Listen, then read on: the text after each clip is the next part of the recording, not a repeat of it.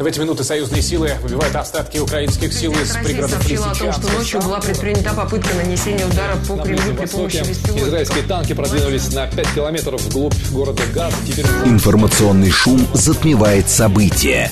Времени разбираться нет. Мнения и факты перемешаны.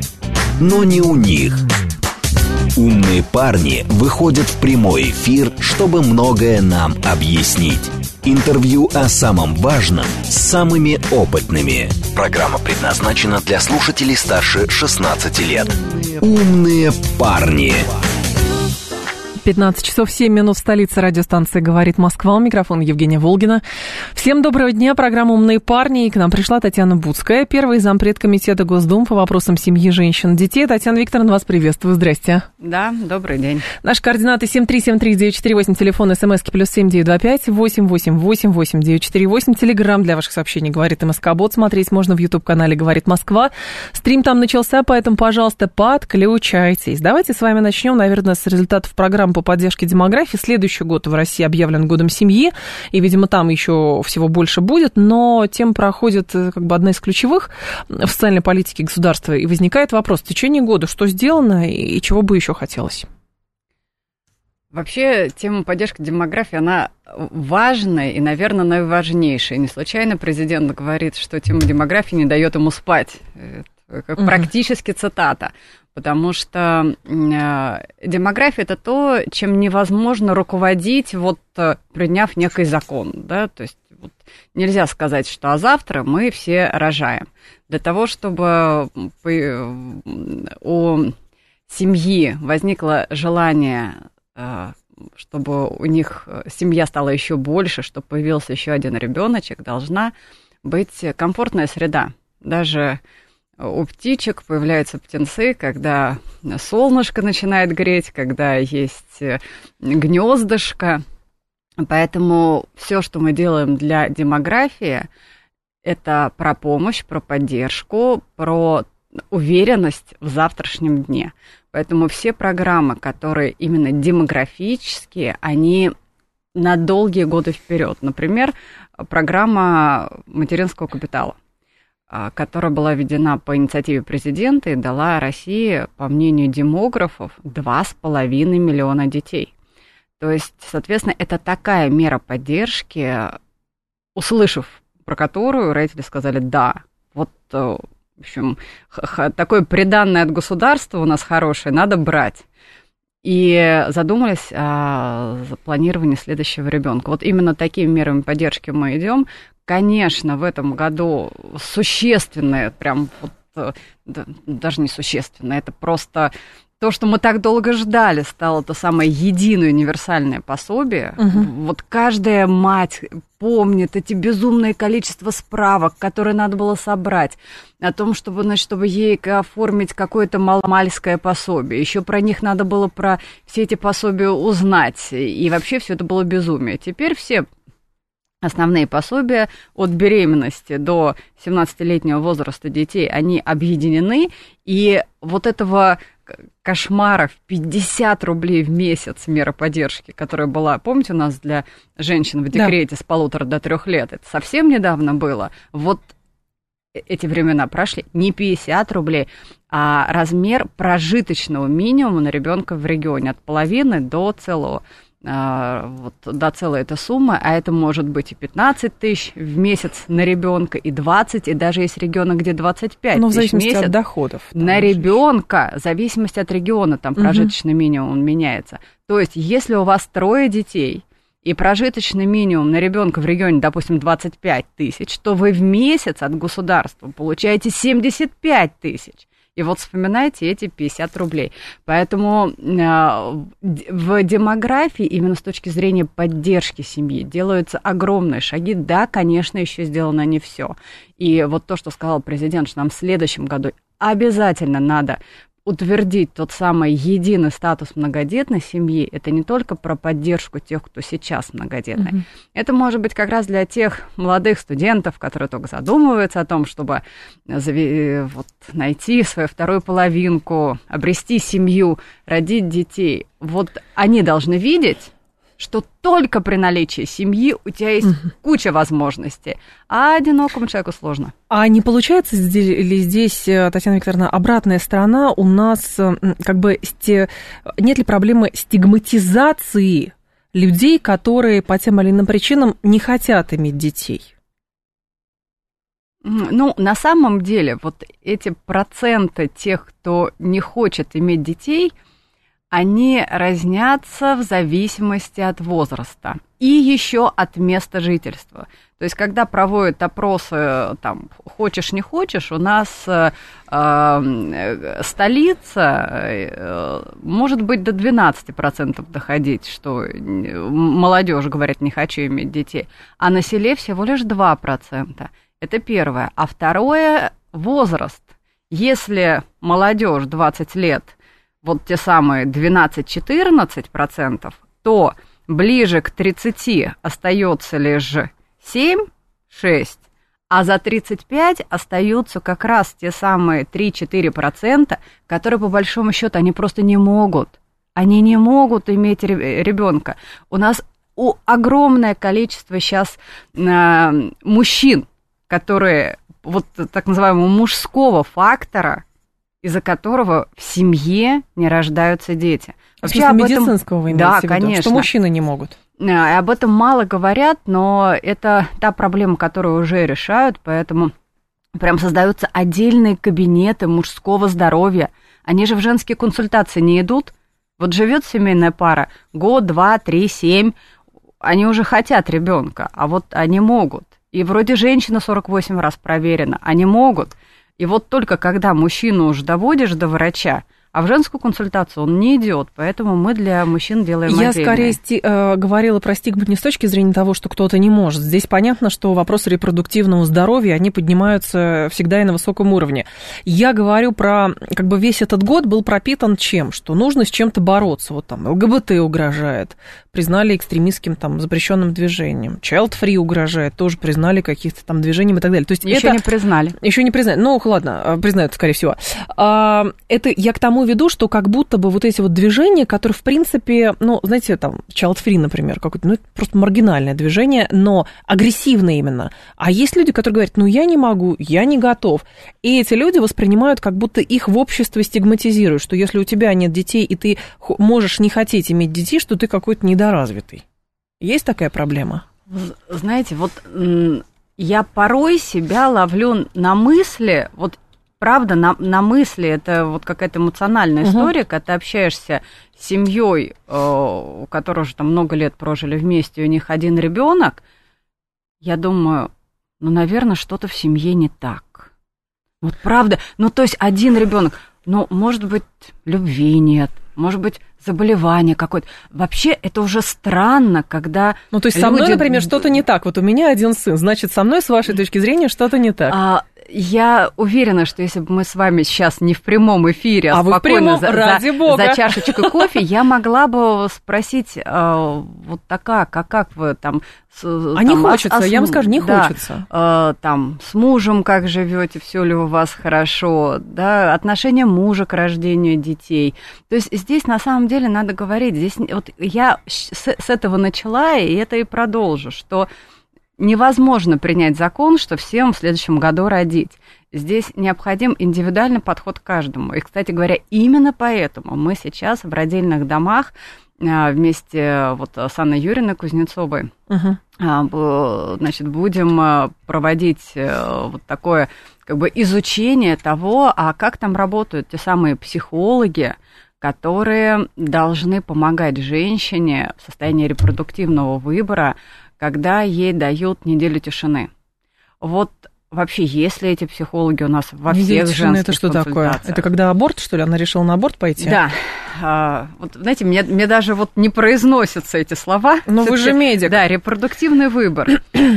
Ужасный выбор. Выбор, перед которым вообще не хочется в жизни стоять. Но вот если женщина ищет поддержку, то законодатель уже все решил мы уже дали возможность недели тишины. Это когда женщина приходит в женскую консультацию и говорит, вот нет, вот точно нет, ей в этот же день никогда ее не отправят на прерывание беременности. По закону неделя тишины. И, то есть uh только через неделю она может прийти так. для того, чтобы получить э, значит, ну, вот, медицинскую помощь. И в эту неделю обязательно женщины должны работать психологи. Это у нас прописано в законе. Психолог, либо другой медицинский специалист, который обучен да, абортному консультированию. И вот возвращаясь к нашей такой большой исследовательской работе с Анной Юрьевной, э, здесь же важно понять, везде ли эти психологи есть в штате, а, вообще в каких условиях они консультируют, сколько времени на консультацию, о чем они говорят. Угу. Наша задача не запретить, а помочь, помочь. Вот это вот самое главное, да, объяснить, что нет этих безвыходных ситуаций. История с абортами, она же, э, это самое, она какая-то странная оказалась в этом году, потому что чисто медицински, статистически количество абортов снижается, но вдруг месяца два с половиной назад началась какая-то кампания, и одно заявление другого было безумнее. И сложилось впечатление, что у нас какой-то крен не в ту сторону пошел, и только когда президент сказал, что давайте не будем перегибать, те люди, которые говорили, а давайте все за президент, говорят, ну, президент сказал, значит, ничего не будем. Это про что? Почему э, это воспринимается как, как бы тенденция к сокращению количества абортов идет, но постоянно выискиваются какие-то еще поводы, какие-то еще дополнительные запреты, и это ровно то же самое вот к этой стигме и, и ведет. Честно, я подумала, как хорошо, что у нас сильный президент. Как хорошо, что у нас такой президент, который вот он сказал слово «все», и все остановились. Это не президент меня... такой, это депутаты такие, у меня... Татьяна Юрьевна, у меня... Татьяна Викторовна. У меня, правда, вот было ощущение, что после слова Владимира Владимировича все как-то вот остановились, и, и вот, ну, Правда, что тут может быть, э, правда, много всего. И здесь вопрос не к депутатам. Здесь же, э, да, здесь же была большая такая волна именно региональная. Угу. И очень хорошо можно понять руководителей тех регионов, в которых, э, ну, просто как-то валится демография. У нас даже появился такой термин, как демографическая зима. Это когда, ну вот, ну, правда, с точки зрения демографии все очень плохо. И надо как-то это остановить. И вот как? Еще раз, невозможно заставить рожать, да, сказать, что в следующем году все родите. А, и, и ребенок это не сегодня решение, а завтра ребенок. Это 9 месяцев. Поэтому все решения, которые мы принимаем угу. на поддержку, они все очень долгие.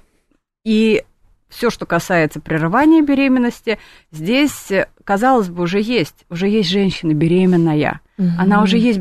Вот нам надо ее поддержать, чтобы она не делала этого аборта. И здесь начинаются уже варианты к сожалению, запретов, а нам очень важна, важна поддержка. Но я согласна с коммерческими клиниками. Вот я согласна с тем, В смысле, что... с тем, чтобы там не делали? Вы знаете, э, с определенными коммерческими клиниками, с теми, у которых есть только одна лицензия так. на медицинское прерывание беременности. А, в смысле, что других услуг они не оказывают? Да, Вы это, про это? А такие да, клиники есть? есть. Есть такие ага. клиники. И представляете, для них это просто, вот это их бизнес. И к ним приходит женщина, говорит, вы знаете, вот я хочу сейчас э, провести эту процедуру. Они говорят, пойдем. Они и как вот тяжело сказать э, Кому? сотруднику клиники, для которых это, ну, считайте, вот, не знаю, зарплата пришла, да, сказать, вот вы там на неделю тишины сходите, давайте вот психолог с вами поработает. Поэтому здесь, конечно, лучше, но, э, как это, не, не, не вводить в искушение, да, людей, поэтому не надо, да, вот таких, такие клиники нам правда не нужны. Вот. Но в основном, конечно, беременным нужна помощь и поддержка. А, но, Татьяна Викторовна, ладно, разобрались с поддержкой демографии. Деньги, перинатальные центры, психологи, переубеждения женщины, которая в трудной ситуации, вот она думает, идти прерывать или нет, она сохраняет. Но есть ощущение, что у нас существует некая недооценка помощи в родительстве, потому что политика государства настроена на то, чтобы вот она, если забеременела, она должна сохранить. А вот что дальше с этим ребенком делать? Об этом не принято говорить. Всегда женщине говорят, что ну что я природа, ну, ты родила, ты и сама знаешь. А если ты что-то делаешь не так, ты сама виноват. Вы, как доктор, прекрасно меня понимаете. И возникает тогда вопрос, а здесь-то государство что может сделать? Потому что одно дело это довести, чтобы она родила, а другое дело разбирайся сама. Депрессия у тебя там не депрессия, сады, кружки, школы, самореализация. Это как-нибудь уже сама. э, вот именно поэтому мы сейчас создаем ту самую программу, Пока это федеральная программа поддержки грудного вскармливания, но в нее входит единая программа школ подготовки к родам, потому что сейчас каждая школа чему хочешь учат. И, кстати, именно там закладывается основа родительства, потому что вот именно в школу подготовки к родам женщины с удовольствием ходят, и, кстати, мужчины, и слава богу, что они туда ходят. Вот, там мы закладываем первые шаги. Дальше. А, Все, что касается кружков, детских садов, секций, школ, там у нас есть э, коллективы родителей. И вот эти родительские коллективы – это тоже точка для общения, для разговора. Мы пока с ними общаемся только через преподавателей, через учителей, э, но вот здесь, в общем, можно также доработать, как с той самой школы подготовки к родам, но вот это пошаговая работа. Пошаговая работа. Да. Ну, то есть это, это все можно сделать, понимаете? То есть э, все, что мы хотим, родителей надо обучать. Вот с чем я, в чем я с вами согласна, в том, что родителей надо обучать. Мы приемных родителей обучаем. Так. Поэтому мы должны также обучать и То родителей. какую-то придумывать. А, как, как угодно, хоть университетом, хоть академией назови, да, но то, что родители должны знать, как минимум, в какие игрушки играть с ребенком в один месяц, в три, в семь, и это разные игрушки, и зачем это надо, какие кружки, сколько он может в этом кружке провести, не 24 часа в сутки, как иные. Это скорее про технический аспект, даже бог с ним, что он играет, там нужно играть, есть там теория Монтессори, не Монтессори, там еще что-то, одни учились по советским учебникам, другие пропагандируют современную психологию. Я скорее про то, а, каким вопросом сейчас все больше задаются, это а зачем рожать много детей? А зачем в принципе рожать детей? Я понимаю, я могу, может быть, транслировать что-то необычное для многих, но это, в общем, как бы по моим впечатлениям, это то, чем задаются современные женщины, которые говорят, вот государство говорит, надо. Первого ребенка, допустим, хочется, или это происходит случайно, и так живет добрая половина человечества, она случайно на свет появилась. А вот что с этим делать дальше? Как его довести, как его сохранить, что ему привить, как самой в этом не потеряться? Представляете, Менделеев был 17-м ребенком в семье. Вот если бы мама не родила предыдущие 16, так. у нас не было бы Менделеева. Это э, так, я к цифрам. Значит, э, рождение ребенка это счастье.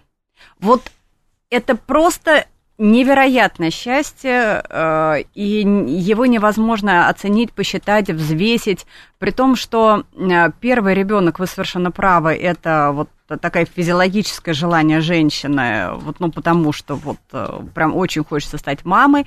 Самый тяжелый переход это от первого ребенка ко второму, угу. потому что ты уже вот, ну, это же все первый раз. Ну, вспомните, как вы первый раз, не знаю, за руль сели, на велосипеде катались. Это казалось вообще невозможно. Потом вы это делаете с закрытыми глазами. Вот так же Мне рождение надо машину пе- первого ребенка, да, и, э, и вы вот каждый раз, вот, каждое утро просыпаетесь, думаете, боже мой, вот так как-то, а что день грядущий мне готов. Что с ним делать, да. А, поэтому это самый сложный переход. И здесь важна роль мужчины первый ребенок, он женский, второй ребенок, он мужской. И здесь вот это такое желание семьи, но вот как бы папин фактор ведущий.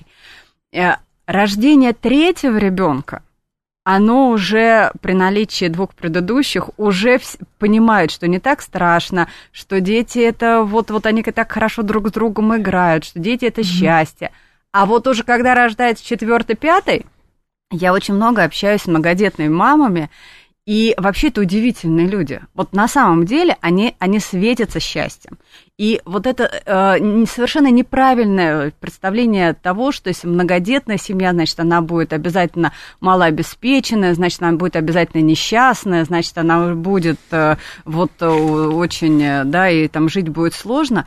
В основном это, это счастливые люди, которые государство им обязано помогать. И я на, просто вот настаиваю, чтобы мы ввели какой-то, вот там, не знаю, рейтинг или какой-то там некий знак того, что так у нас в данном... уже, да. Учреждения поддерживают многодетные семьи. Например, там на, на эти детские сады, да, что многодетная мама никогда не услышит, что а почему вот все сдают деньги на подарки, а вы не сдаете, да, а что у вас семь детей, для кого вы рожали? Нет, это, это не, этот человек просто не может работать заведующий детского сада с такой, как это, с жизненной позицией для нас многодетные семьи сейчас должны ну, стать э, не то, что должны, они вот вообще для страны это люди, которые вот они создают будущее России. Они многодетные, они разве не создают Прекрасно, будущее России? Они к этому стремятся. Это то, с чего я начинала, что э, статус многодетной семьи это про поддержку многодетных сейчас и про э, планы на будущее для тех, у кого один-два ребенка. То есть вы должны видеть, что вот вы сейчас родите второго, я уверена, что в следующем году, а через год вы поймете, что это такое Можно счастье. вообще уже какая разница, сколько там, 3, 5, их 17, появится да. Менделеев. Вот, так. кстати говоря, да, вот, а может быть, 17 Я с первого рассчитываю. 17 Я с первого рассчитываю, был бы что и Менделеев. вот, вот, правда, с, с одним, правда, очень тяжело, да, и вы видите горизонт, что вот, а с третьим ребенком у вас и э, процент по ипотеке будет э, в разы меньше, а, а авось и примем, э, да, какие-то прям меры поддержки, угу. чтобы Э, там при первом ребенке снижалась ипотека, во втором сокращалась, при третьем, там, при четвертом обнулялась. И когда вы будете видеть это, будет понятно, что мы не, не только государство говорит о том, угу. что многодетность это важно, да, но и поддерживает. Но на самом деле сейчас все меры поддержки именно к этому идут. Не случайно да. про 75 тысяч вам сказала. Но это же для малоимущих. А, к сожалению, если мама врач, а папа учитель, угу. то даже при наличии двоих детей их, э, сумма, их сумма заработной платы будет такая, что государство должно им помогать. И государство помогает. То есть тогда, получается, в, срабатывает логика господина Делягин, который был в этой студии, он за экономику у нас в комитете по экономике, и он сказал, что один ребенок это пропуск в бедность, а второй последующий это пропуск в нищету. Ну, и это... Это, это С экономической это, точки это, зрения. Это красивые слова, а вот совершенно не так. Ну, потому что э, э, вот то самое единое пособие, которое сейчас есть как раз для тех семей, у которых, ну, вот э, мама была, я не знаю, медсестра, потолок у нее старшая медсестра, ну, да. да, и, в общем, собственно говоря, потолок зарплаты. Именно здесь государство подготовило еще одну зарплату на ребенка, на каждого да, вот то самое единое пособие, о котором мы говорим, да, оно вот и, и создано для того, чтобы помочь этим семьям. И угу. тоже вспомните, что говорил Владимир Владимирович, он говорил, что вот мы приняли это единое универсальное пособие, да, в помощь тем семьям, которые находятся в сложной ситуации, и такие семьи поддерживают. А, Татьяна Будская с нами, первый зампред Комитета Госдумы по вопросам семьи, женщин, детей. Сейчас информационный выпуск, потом продолжим. Интервью о самом важном с самыми опытными. «Умные парни».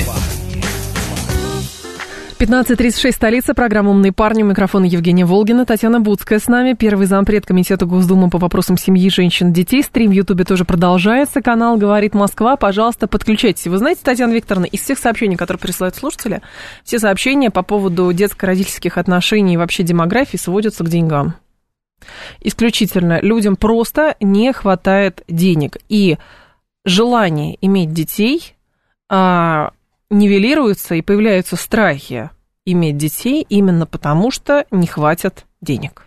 Что скажете? Что всегда есть выход. Вот выход есть всегда.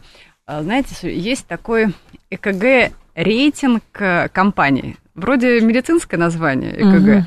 Это не электрокардиограмма, это экология кадра государства. Оцениваются компания с точки зрения поддержки экологии и своих сотрудников, и государственных программ. Я вот сейчас, как спортивным проектом «Крепкая семья» езжу по регионам, я угу. всегда встречаюсь с лидерами этого рейтинга. То есть это прям вот компания, вот я была там в Свердловской области, в Тюменской, сейчас в Челябинской была. Э, лучшие работодатели. Я у них спрашиваю, как вы поддерживаете своих сотрудников. Рассказывайте. Вот вы лучше.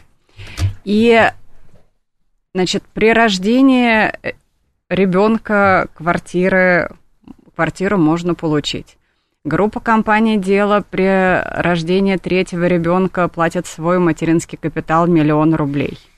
Значит, если тебе квартиру не дадут, то уж беспроцентный кредит, займ, значит, только там просто угу. там просто понемножечку выплачивай. Бонус какой-то. А, все эти санатории детям бесплатно. ДМС, э, пожалуйста, со стоматологией, э, с консультацией психолога, с телемедицины. Это Слушайте, вы в нефтедобывающие компании, что ли, нет, ездили? Нет, вы знаете, это в каждом регионе. Я вот прям Э, каждый раз, как говорят, вообще все ужасное, как бы денег нет, возможности нет, жить негде. Э, я говорю, Слушайте, ну прям, ну вот зайдите прямо сейчас, да? Я специально спрашиваю, а какие у вас зарплаты на производстве? Ну вот просто мастер там э, от 70, там средняя 120, вот, да, помощь там с квартирой помогут, с отдыхом детским помогут, ну уж везде есть все эти там бесплатные кружки для детей и так далее. Угу просто посмотрите шире. Конечно, вот так, чтобы волшебной палочки, ее в принципе не существует. Но поддержки очень много. Она есть как от государства, так и от работодателя. Если вы хотите открыть собственное дело, пожалуйста, есть, например, соцконтракт. Угу. 350 тысяч дали. А, мало того, что 350 тысяч вам дадут, вам еще и дадут э, помощника, который вам э, с точки зрения бизнес, бизнесмена и бизнес-процессов поможет поставить ваше дело на ноги, довести до первой прибыли. Э, это центр «Мой бизнес». Поэтому очень много возможностей, да, и вот каждый конкретный человек, с которым мы начинаем говорить со слов, что вообще никакой поддержки не могу родить еще одного ребенка, вообще нам будет нечего есть, когда раскладываешь вот так вот по линеечке. Все совсем иначе выглядит, да? Да. Ну хорошо, тогда, допустим, родили этого ребеночка. В садик он отходил этот ребеночек. Дальше он пошел в школу.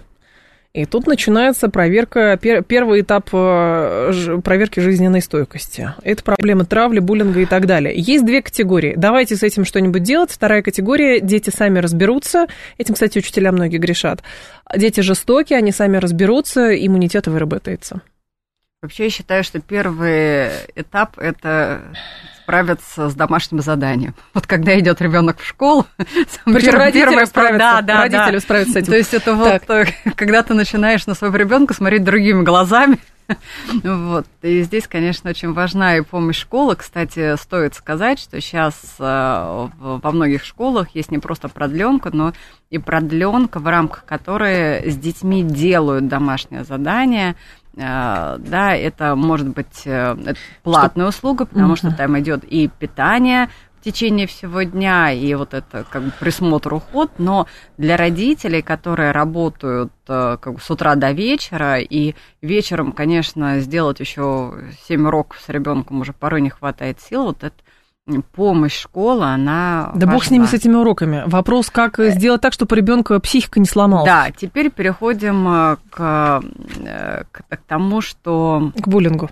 Да, вот, знаете, каждый раз меня вот эти иностранные слова это, ну, правда, как-то прям хочется сразу перевести. Вы травля, депутат Государственной травля, Думы, это тоже иностранное слово. А, травля детей. В моем детстве был фильм «Чучело» смотрели? Да, конечно. И я помню, как э, этот фильм, нас водили на него всем классом, и я помню, что вообще этот фильм переломил в моем понимании, что такое детское кино. Вот до этого детское кино, оно всегда было очень такое доброе, максимум мы там, ну, не знаю, с какими-то бандитами боролись, но всегда бандиты были прям, ну, они с самого первого момента все были плохие, побеждало добро, а здесь была такая история, которая касалась как бы тебя, и мы об этом, кстати, заметьте, в нашем детстве, мы про травлю-то вообще не говорили, у нас, то есть травля была, ну, как бы все, кто как ходил в школу, там, не знаю, ездил в пионерский лагерь, всегда были те, в общем,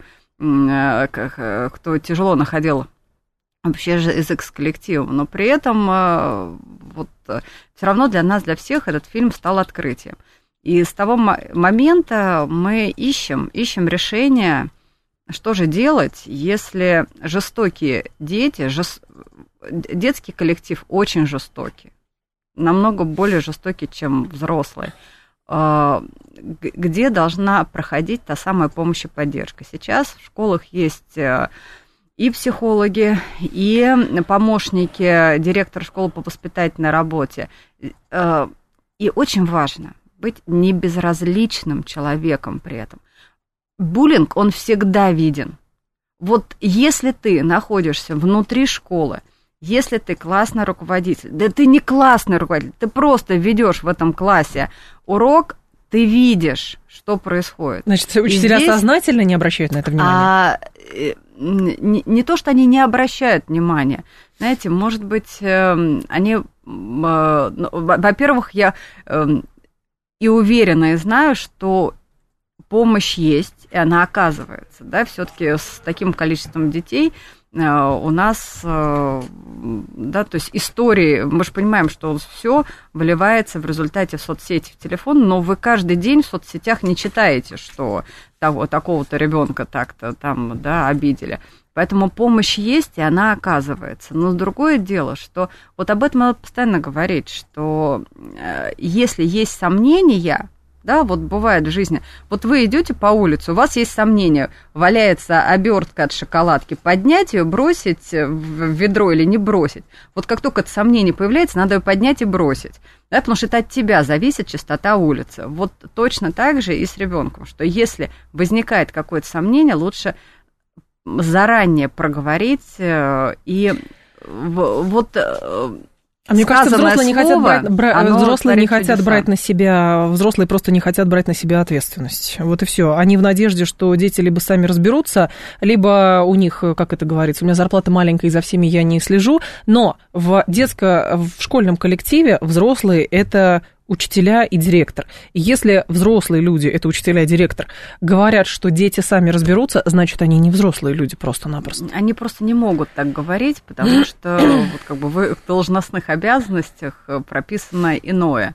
А вообще, мне кажется, вот сейчас э, такое, ну, в общем, сложное время, когда мы видим, что, ну, по всему миру, по всему миру случаются истории, когда к сожалению, они заканчиваются гибелью детей, то каждому участнику процесса образовательного должно быть, ну, как минимум, ну, должно быть вот страшно, что если он вовремя что-то не заметит, то произойдет трагедия.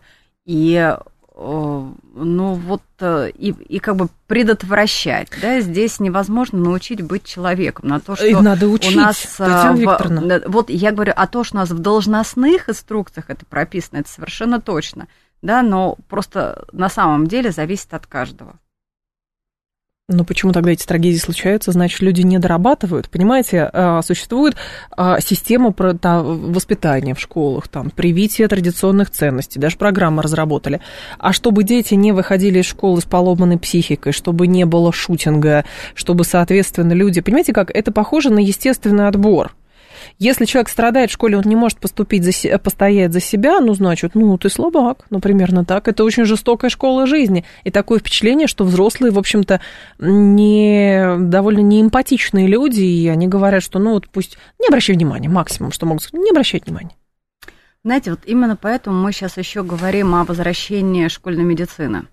Как это связано? Очень а, интересно. Потому что а, ребенок проводит в школе у нас э, максимальное количество времени, намного больше, чем дома. И чем больше у нас будет взрослых, которые находятся рядом с ребенком, чем больше будет нас взрослых, к которым ребенок может прийти и задать вопрос. Я сейчас вот по вопросу школьной медицины езжу по регионам uh-huh. и, ну, прям вот захожу в каждую школу, общаюсь, спрашиваю, а как у вас все это устроено, потому что система школьная медицина, она, правда, очень разная, да, то есть где-то это врач, который находится в штате школы, где-то это врач, который находится в штате поликлиники, он приходит, ну, вот э, надо найти идеальную систему для всей страны. И угу. порой вот такие истории, э, где это мне в Ульяновске, по-моему, рассказывали в прекрасном лицее, что для ребят вот медсестра, которая, значит, постоянно находится в этом кабинете школьной медицины, она э, значимый взрослый.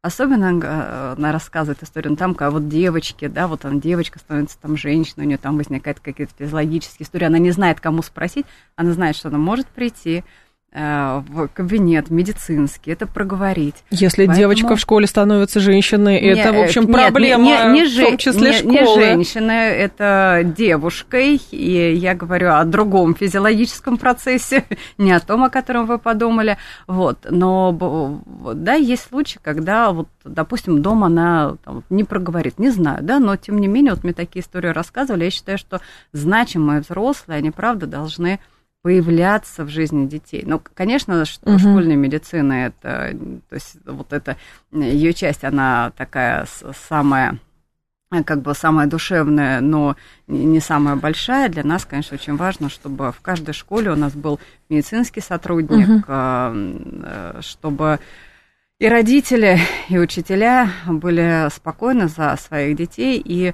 вот сейчас э, это, наверное, одна из основных точек, над которой мы работаем, потому что угу. количество медицинских э, сотрудников у нас, вообще количество врачей, к сожалению, э, у нас сейчас не такое, их не так много, как сколько нам их надо.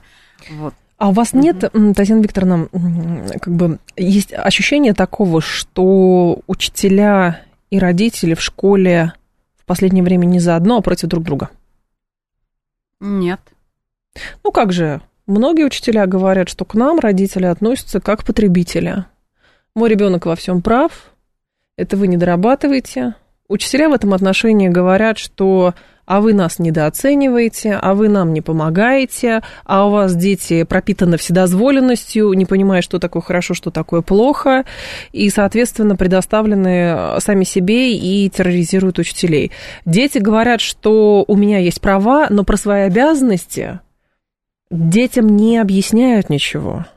И вот нет ощущения вот некоего симбиоза. Не, не стала бы я так... Есть ли такие проблемы, о которых вы говорите? Да, они есть. Угу. Они есть. Но можно ли сказать, что это в каждой школе, в каждом классе это основная проблема? Конечно, нет. Потому что э, ну, в общем, дети учатся, образовательный процесс идет, дети участвуют в олимпиадах, э, учителя искренне желают счастья своим детям, так же, как и родители только будут счастливы, если у них будут хорошие отношения с классным руководителем, поэтому э, в основном, в общем, всем удается договориться. Бывают угу. ли э, иные случаи? Да, конечно, они бывают, но здесь... Э, Здесь опять тот же самый человеческий фактор. И да, конечно, мы сейчас пожимаем плоды того, что долгое время, долгое время у нас медицина была услугой, образование было услугой, и мы относились к этому как, э, ну вот, не знаю, в парикмахерскую сходить. А вот, а сейчас Поэтому быть? Э, сейчас слово «услуга» из образования мы убрали, слово «услуга» из э, здравоохранения мы тоже, значит, убираем, угу. с, с этим сложнее, потому что там есть платные услуги, вот, но я уверена, что мы здесь выход найдем. И здесь же и учителя, и ученики, и родители, они по большому счету работают на один результат. На какой? На да. как это, за, как это, зачем мы идем в школу? Мы идем вот в школу хороший за, вопрос, кстати, да. зачем, да? Мы идем в школу за знанием, мы идем в школу за будущим для своего ребенка, либо как бы там каждый ребенок уже вырастая в подростка понимает, что это первая ступень его угу. будущего. И для учителей тоже важно, чтобы отдавая себя, они же реально отдают они, каждый учитель на уроке, он отдает частичку себя. У меня вот родственница, она учитель истории. Не знаю, сколько лет она преподает, 30, наверное. Она каждый раз готовится к уроку. Вот такие учителя. Так. Но слушатель наш говорит, так медицина и образование это и есть услуга, что не так? А, отношения. Чье? Смотрите, когда вы приходите к, то есть приводите ребенка в школу, вы полностью доверяете обучение своего ребенка угу. то есть, э, тем учителям, которые есть в школе, согласитесь. При этом, а, если у вас есть вопросы, вы можете их обсудить. Вот э, и это нормально. Но э, отношение как к услуге, когда мы говорим, это когда я так хочу, и я в этом прав. Вот так больше не получится.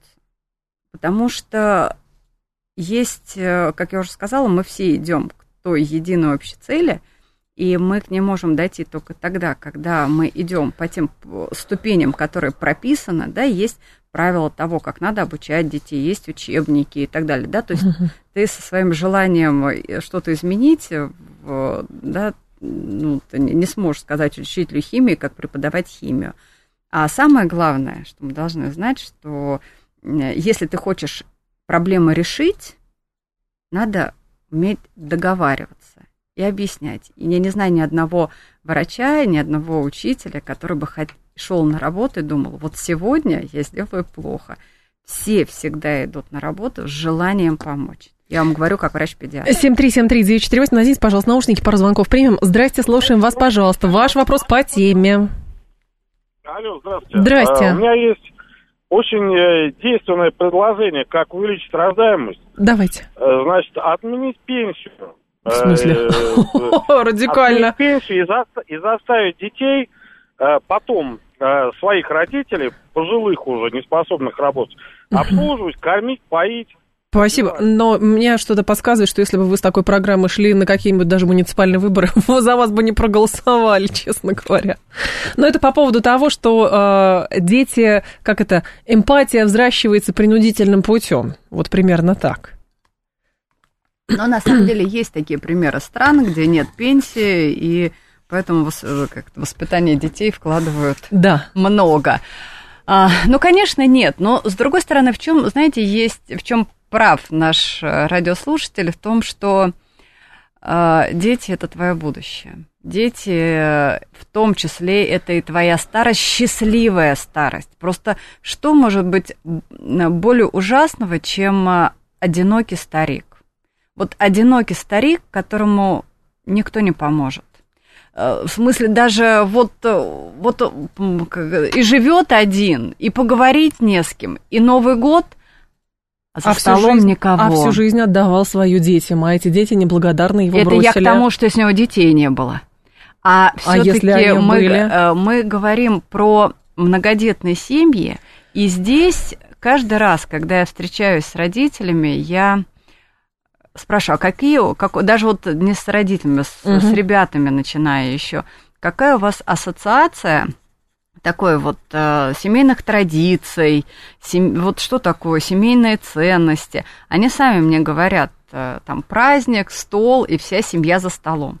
Поэтому нам сейчас очень важно, вне зависимости от того, что даже если мы там в разных городах с родителями живем, чтобы на Новый год всегда как минимум на Новый год, собираться вместе. Это не тяжело. Это получается, вот мы, например, на Новый год э, там каждый раз ездим э, к угу. родителям, э, к маме мужа. К сожалению, у меня родителей уже нет, они умерли.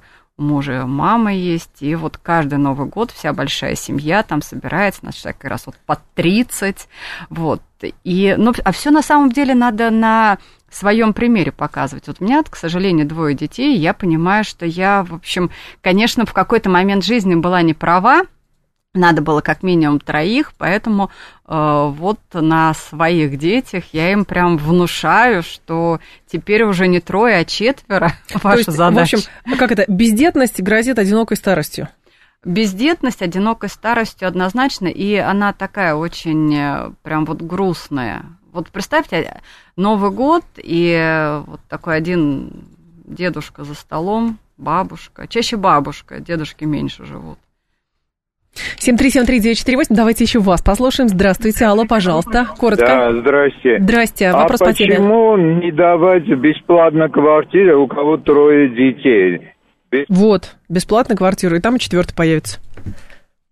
Прекрасная идея.